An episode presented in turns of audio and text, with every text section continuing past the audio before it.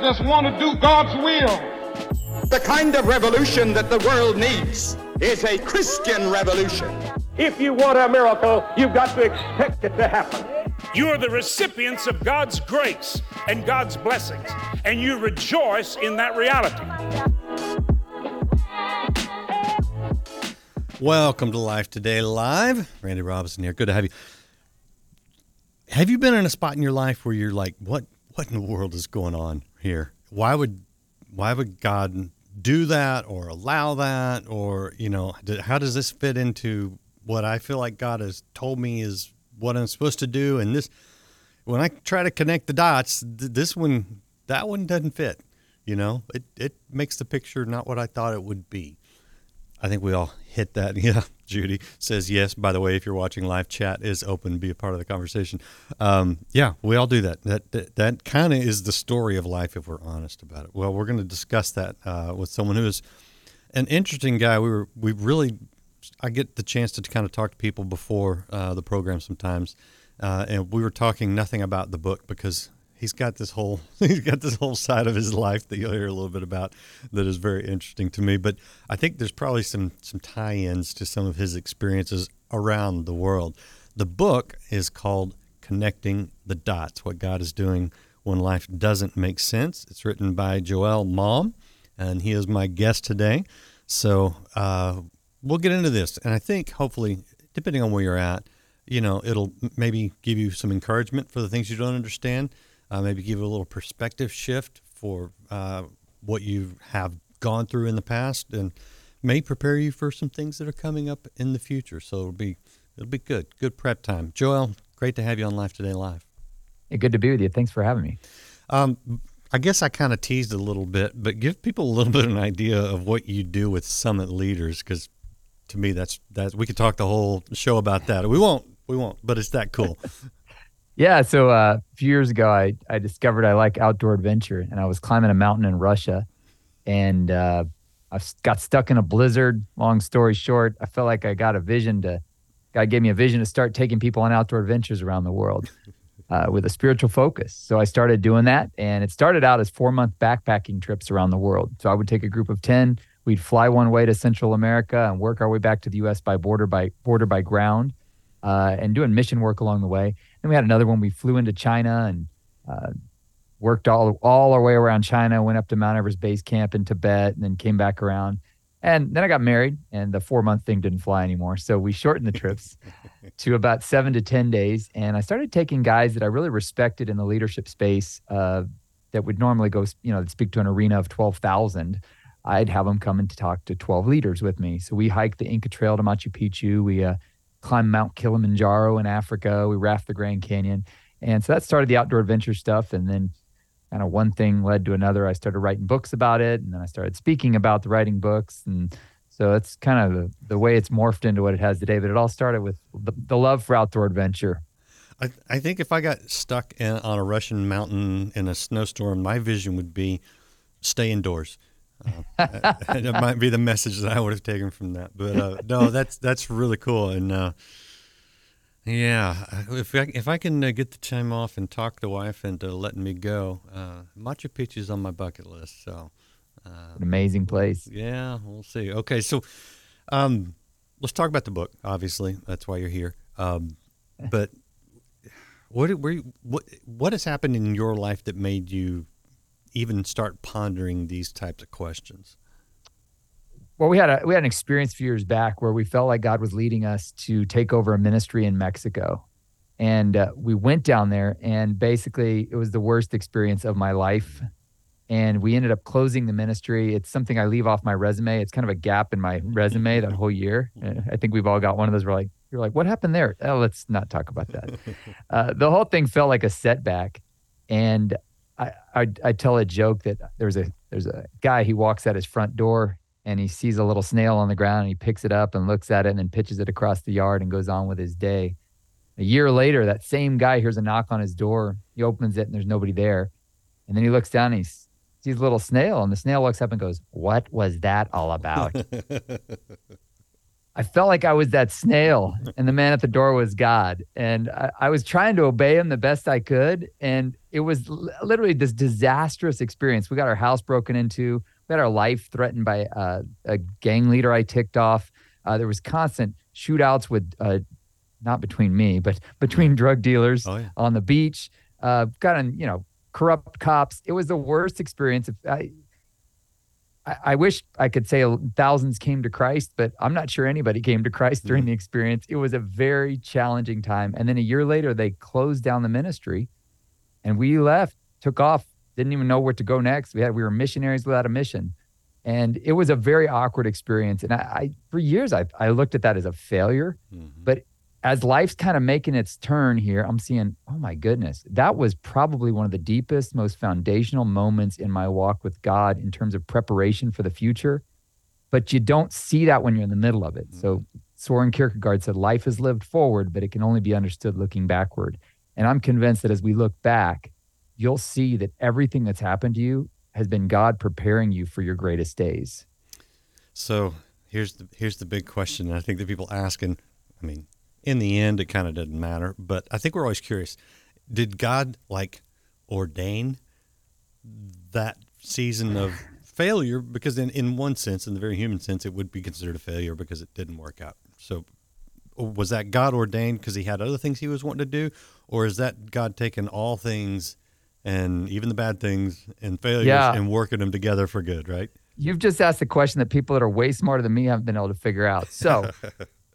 I'm concluded this, you know, whether God, whether your theology says God caused it, whether your theology says God allowed it, whether your theology says God had nothing to do with it, there is the promise, exactly what you said. We know that in all things, God works together for the good of those who love him, for those who are called according to his purpose. So I believe that no matter, you know, whatever your theological framework is, he ultimately is going to accomplish it for his purpose. Mm-hmm. And it's his story or your history, but it's his story of work in your life. And that's that's why somebody said, how can you make such an audacious claim as what God is doing when life doesn't make sense? How would you even know? I'm like, well, he says what he's doing. He's working all things together for the good of those who love him for his purposes. That's how we can be confident in the middle of the struggle. Yeah, and he tells us that that his goal is to conform us to the image of Christ. Well, what, is that, what does that mean? Make us look more like Christ. Um, what, what did you learn during that season that has stuck with you all these years? Well, in, I, in I a think, positive way, I should say. Yeah, I mean, I yeah. think the first thing I learned is I, I had, it's funny, my last book was about anger. Learned a lot about that anger that I had in, in Mexico. I was a very angry missionary. I was just perpetually frustrated. And I think that needed to come to the surface, that I've got some deep stuff within me that needs to be dealt with. Mm. And it's funny because I ended up writing a book about anger and fear, and we had a lot of anger and fear. Fear and anger are always connected. Mm-hmm. That was one of the things I learned. I also learned on a practical level, we got down there, and this, this place we worked was right on the ocean. If you ever lived right on the ocean, man, that air just rots everything. Oh, so yeah. I got down there, and this place was just falling apart, and I was having to fix everything. And I called the missionary that had been there before. I said, "How do you? Who do I hire to fix this?" He laughed. He's like, "Nobody's going to come out there. You've got to fix it." I was like, "Oh, I don't know how to fix stuff." Well, I had to learn in a hurry. I mean, water pumps, we had coconuts breaking our our roof. Uh, I had to learn how to do all sorts of stuff that I never thought I would do. And now here, ten years later, I started, I just recently built a retreat center out here in Kerrville, Texas. And I would have never had the knowledge or the, I don't know if it was courage or stupidity or faith or what, but I would have never had that if I had not built that confidence that I can fix this stuff. The people that fix this stuff aren't any smarter than me. They've just learned. Mm-hmm. So I take the time, you watch some YouTube videos, you get some advice, you learn, and you build it out. And that was a gift to me on a very practical level. I'm not intimidated by fixing things or building things anymore. You know, I have been in that exact situation because when you have four kids in five and a half years and your salary's barely covering the basics, You you replace your own water heaters. You know, when yeah, a, yep. a light socket goes out, you you rewire it. You know, uh, plumbing. I mean, I've done that all, and it's an interesting parallel because part of that learning process is failure, is learning what mm-hmm. not to do. And when you don't look at it as, oh well, that didn't work, therefore I can't. You go, okay, now I know what not to do. It actually now I'm to the point where I, I could afford to hire somebody to do some things that I, I'm like, I know how to do that. Why would I, why would I hire someone else to do that? Yeah. It's kind of fulfilling too, it especially is. if you're in if you're in ministry. It's sometimes it's hard to to to tell if anything's being accomplished. But man, when you fix a hot water heater or a water heater, that thing's fixed. Mm-hmm. You know it's fixed. Yeah.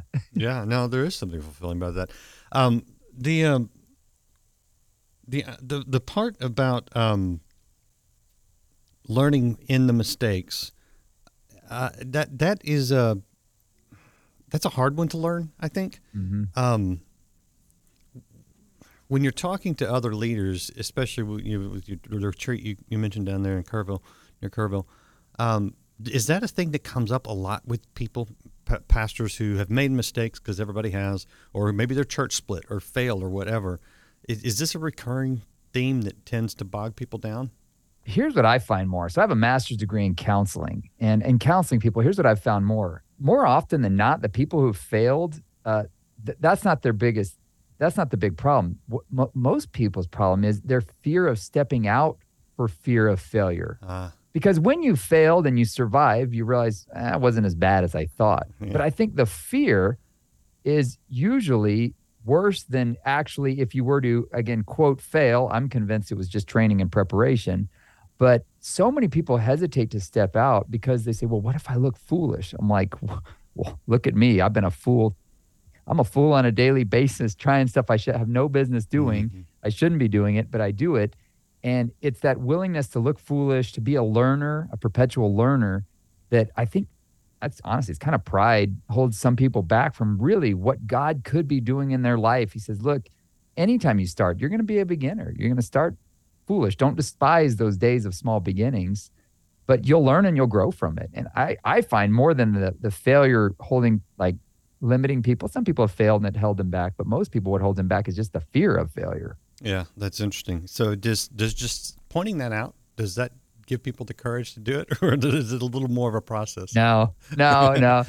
One of the things about fear is it just doesn't go away. It's uh, you just have to face it in small doses. I mean, that's one oh one in counseling is the thing you fear, it loses its power over you as you kind of inoculate yourself against it. You take the live thing little by little, and you'll probably never become fearless. If you are, there's probably a, a screw loose in your head. Uh, but because there are some value to fear. Fear can keep you out of trouble. But when it keeps you from moving forward into all God has for you, that's the problem right there. Yeah. And uh, the only way you'll conquer it is just facing the thing you fear in small doses, knowing that really it's, you know, it says there's no fear in love, First John, but perfect love drives out fear, recognizing that neither life nor death nor angels nor principalities and things present to kingdom to come, nor height nor depth or any other created thing is going to separate you from the love of God. If you step out, even if you seemingly fail, mm-hmm. He's going to be there, right there with you. Yeah, boy, that's good. All right. What we are trying to do right now is connect the dots, which is uh, the name of the book by Joel Malm, Connecting the Dots. By the way, there's a study on YouVersion for many of Joel's books, uh, including this one. So if you have the YouVersion app, which is, I think, by far the best Bible app out there. If you don't have it, just get it for the Bible. Uh, but they also got great studies, uh, and so you could go search for Joel there, uh, and you you can walk through some of these things. Especially, he's, by the way, he's got several on several different topics, uh, and so just good, good, good content, good exercises. And as you can hear, this is someone who has dealt with a lot of things and worked through a lot of things, got professional level of you know counseling on a lot of things, and is working with uh, a lot of other leaders. I'm curious on the leader thing because we've seen a lot of failure, uh, and it this is nothing new. I mean, I can go all, as far as back as I can remember, especially with my dad being in the position he's in, when pastors and even some well-known preachers failed, a lot of them ended up at our house, you know, mm. uh, because where do they go? They don't have a place to go a lot of times. What kind of what kind of issues do you think are facing the church from a leadership standpoint right now? Well, I mean, the last two years have been brutal uh, for everybody. Yeah. Uh, but, you know, as a pastor, you people in ministry couldn't win. When uh, if you if you called your church back too early, you were going to get pushback. If you didn't open your church, you were going to get pushback. Mm-hmm. Uh, there's just it was kind of a no-win situation. There's a verse in Proverbs. It's actually one of my favorites. My wife thinks it's insane that I like this verse, but it says, "If you faint in the day of adversity, your strength is small." And uh, she's like, that's not very encouraging. I'm like, actually, it is. if you're still standing, you're way stronger than you thought you were. Mm. And I think the shaking in Hebrews, it talks about how God will shake things to show what is unshakable. I think the shaking we've just experienced has caused a lot of people, it's brought a lot of things to the surface that uh, maybe we've been ignoring, and the shaking brought it to the surface. And and unfortunately, some people, it and it caused them to go to some, make some really poor choices because they'd been avoiding some stuff because life was just so busy. And we did see a lot of moral failure, unfortunately. Uh, the thing about it is, when that stuff comes out, I really believe that God is in the process. He's he's going to stop at nothing to make you into who he wants you to be. He's just determined. He sees all you can be, and he who began a good work in you will be faithful to complete it.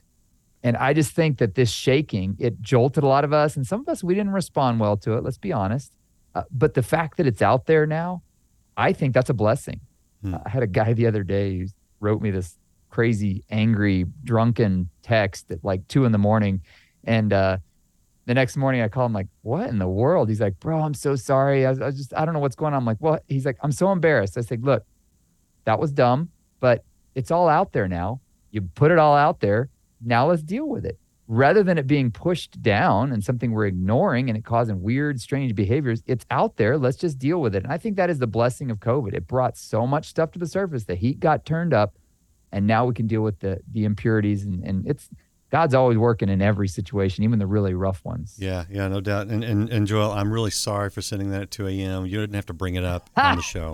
I just, no, no. This guy. I'm kidding. I'm kidding. That was not me. Um, because I would be completely sober at two a.m. and still awake. That's me. I'd be. I was asleep. I slept at nine thirty, man. that's that's funny.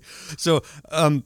Here, here's a question, because I think a lot of, of the, whether it's COVID or whether it's just looking at our lives, when we, the older we get, we get a little more advantage sometimes because of time.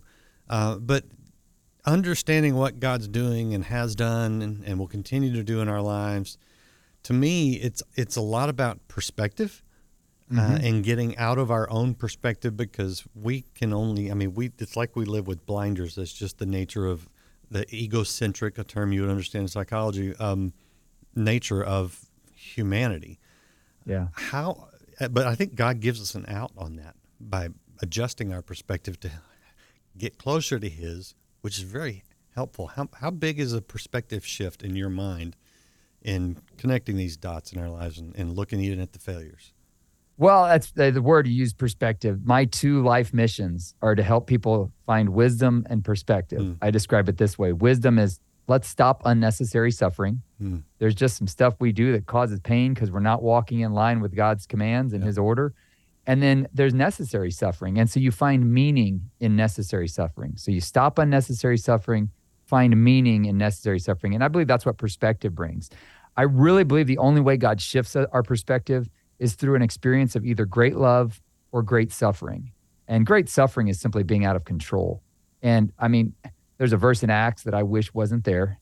It says, Paul went around encouraging the believers, saying, through much suffering, we enter the kingdom of God. You're yeah, like, well, not that, too encouraging, right? Great, thanks, Paul. Yeah, I wish he said, through many donuts, we enter the kingdom of God. But through much suffering, we enter the kingdom of God. So there's this element of, I mean, that's where how Paul can say something as ridiculous sounding as we rejoice in our suffering, for we know that suffering produces endurance. Endurance produces character. Character produces hope. And hope does not put us to shame because God's love has been poured into our hearts through the Holy Spirit who's been given to us. Suffering and those challenges are what God uses to, to really push us out. And I believe it wakes us up to a new perspective, because there's just nothing like pain to kind of, you either go inward or you go outward, like looking up going, God, what's the deal here? Or some people go inward. But I I believe the goal is to look up to God and him say, I want to show you some perspective on what's going on. That was my goal with the whole book. I wanted to show people that in the challenges, it's it's part of the process. There's about nine stages in every season of life that you can pretty much count on in every season. And one of those is what we call the adventure. Or as G K Chesterton, he said, uh, an adventure is only an inconvenience rightly considered. And most of the time, well, you know, it's not an adventure till something goes wrong. And we all say we love adventure, but we want it on our terms. And I, I think when God brings those challenges into our life, we can see it either as an adventure or just, oh, woe is me. And when you say woe is me, that victim mindset, it actually shuts your brain down psychologically into victim mindset. And you look You begin looking for kind of protection. But if you see it as an adventure, your mind goes into learning mode and you go, oh, wow. What do I need to learn here? And I think that's the goal with it, oh, wow. is go into that. I mean, it literally chemically shifts your brain into learning mode. So if we can have that perspective shift, like, okay, clearly there's something for me to learn here, whether God brought it, whether it happened, I don't know, but here we are in the middle of it. Why isn't the best question in the middle of pain? How am I going to respond is the best question. And so that that's that's my goal with the book, to just show you that there's this there's a pretty consistent pattern to the challenges we face in every season, and what's what's a way you can respond where you get the most out of it and keep things in the bigger perspective. That is so good, and that is so true. You know, actually, years ago, I interviewed a couple who had lost uh, their child at, at Sandy Hook, actually, uh, in mm. a school shooting, and and I, you know, I'm asking, you know, why, God, why were there innocent children, and you know, the, just horrible evil like that? You just, it just. It's, it can be paralyzing, right? And what they said to me was, we we never will, we don't think we'll ever have an answer to the why, mm. but the healing began for us when we quit asking why and we asked God, what now? And I thought, boy, that is true in all the whys, but I think it's okay. I think God's good with us bringing the even the why to him. Mm-hmm. Uh, and if we don't get an answer, at least the relationship is closer, which enables us to go on. I mean, you you good you good with asking God all the hard questions? Oh, I I don't think you. I think some of us are scared to ask God the hard questions. We feel like we need to maybe defend him a little bit or not mm-hmm. ask it. But I tell people all the time, he's he's okay with you yelling at him. Mm-hmm. You can even throw things at him. I think the relationship is, again, it's the wrestling with God. When you see where Jacob got his truest identity, was when he wrestled with God, and then and then God said, what's your name? He said, Jacob. He said, no, your name now is Israel. Let me show you who you really are. Now that you've kind of let go of your illusions, now I can show you the reality of who I am. Wrestling with God, there's nothing wrong with it. No, I actually, I think it's good. I think it's healthy. Um, as long as you remember who's God and who's not, right? That's right. Kind of a Job thing, right? He's good at humbling you that way, yeah. Yeah, and and, and that's and that's okay. It's it's good. And mm-hmm. again, like you say, the relationship. God wants us close more than he wants us right, in the sense of understanding everything, you know. So, uh, very good. All right, uh, I want to show people real quickly your website. This is joel malm dot com, uh, and for the U R L, you don't actually have to have the umlaut over the E. That's for pronunciation. So you type it just like that, joel malm dot com. Uh, you can see adventurous things. You can see blogs and free resources. Uh, and, of course, you can uh, pick up the latest book, Connecting the Dots, as well as all the other good ones. Uh, I want to give you the last word. I like to do that with my guests. Um, appreciate you being here and your your insight and uh, the fun, sharing the fun parts. Uh, what, what would you want people to kind of walk away with if they got one thought that they could remember from today's conversation? I, I think it's this. Uh, God is always at work in your life, but most of the time you can't see it or understand it. So you just keep moving forward in faith, trusting he's guiding you. And when you look back, I believe one day you're going to go, oh, that's what that was all about. Mm-hmm. Um, and it, it may be when you're standing before the throne of God, uh, all indications, you know, you hear people say, I'm going to ask God a few questions when I get up there. All indications are when we stand before the throne of God, we drop to our knees, to put our face on the ground and say, true and just were your judgments. Hmm. So I would encourage you, don't, like Paul says, we don't lose heart, though outwardly we're wasting away, inwardly we're being renewed day by day, for this light and momentary affliction is preparing for us an eternal weight of glory, which is beyond all comparison. So we fix our eyes not on what is seen, but on what is unseen, for what is seen is temporary, what is unseen is eternal. Keep your eyes fixed on the eternal as best as you can, and one of these days you're going to say, true and just were your judgments. Yeah, and you know, I I I, I understand that, that being that close to God makes a lot of the questions just go away. It's like they don't matter, or maybe we'll have a better understanding, but I think there's a truth in that the closer we get to God, even on this side of heaven, in this mm-hmm. life, that those questions start to either not really matter, or they're answered maybe, or they go away. So, I mean, I, I the hope that we have, yes, it'll be to an intensity that we can't even fathom, but there's also a lot of room between now and then where we can draw closer to him and He he will carry us through whatever situation we're in. Yeah, absolutely. That's I mean that's that's I I tell people in the book, I say some of it won't be explained until the end, but some of it I think we can get perspective on right now, right. And you'll begin to see he's already prepared you for your greatest days ahead. Everything you've gone through has prepared you for what's ahead. Yep, yep. And so you can you can start connecting the dots right now, and you can start today. Uh, you can pick up Connecting the Dots wherever you get books. Didn't it co- did it come out this week? Is this one that came out this yesterday. week? Yesterday. Yesterday. Yesterday. So you go get it now. Uh, and, and Joel, I appreciate you. Be sure to check out his website and the YouVersion uh, Bible studies, all good material to encourage you, uh, to help you grow and learn. And uh, if you want to go on a big adventure, you're a leader, you can check out his website. There it is, joel malm dot com. Appreciate you being here. If you haven't liked, follow, followed, or subscribed, depending on where you're watching, please do that. And check us out on Rumble. I am uploading all these to Rumble as well as a lot of the podcasting sites. So if you just want the audio, you don't have to look at my face. You can hear the great encouragement day to day. We'll see you again next time here on Life Today Live.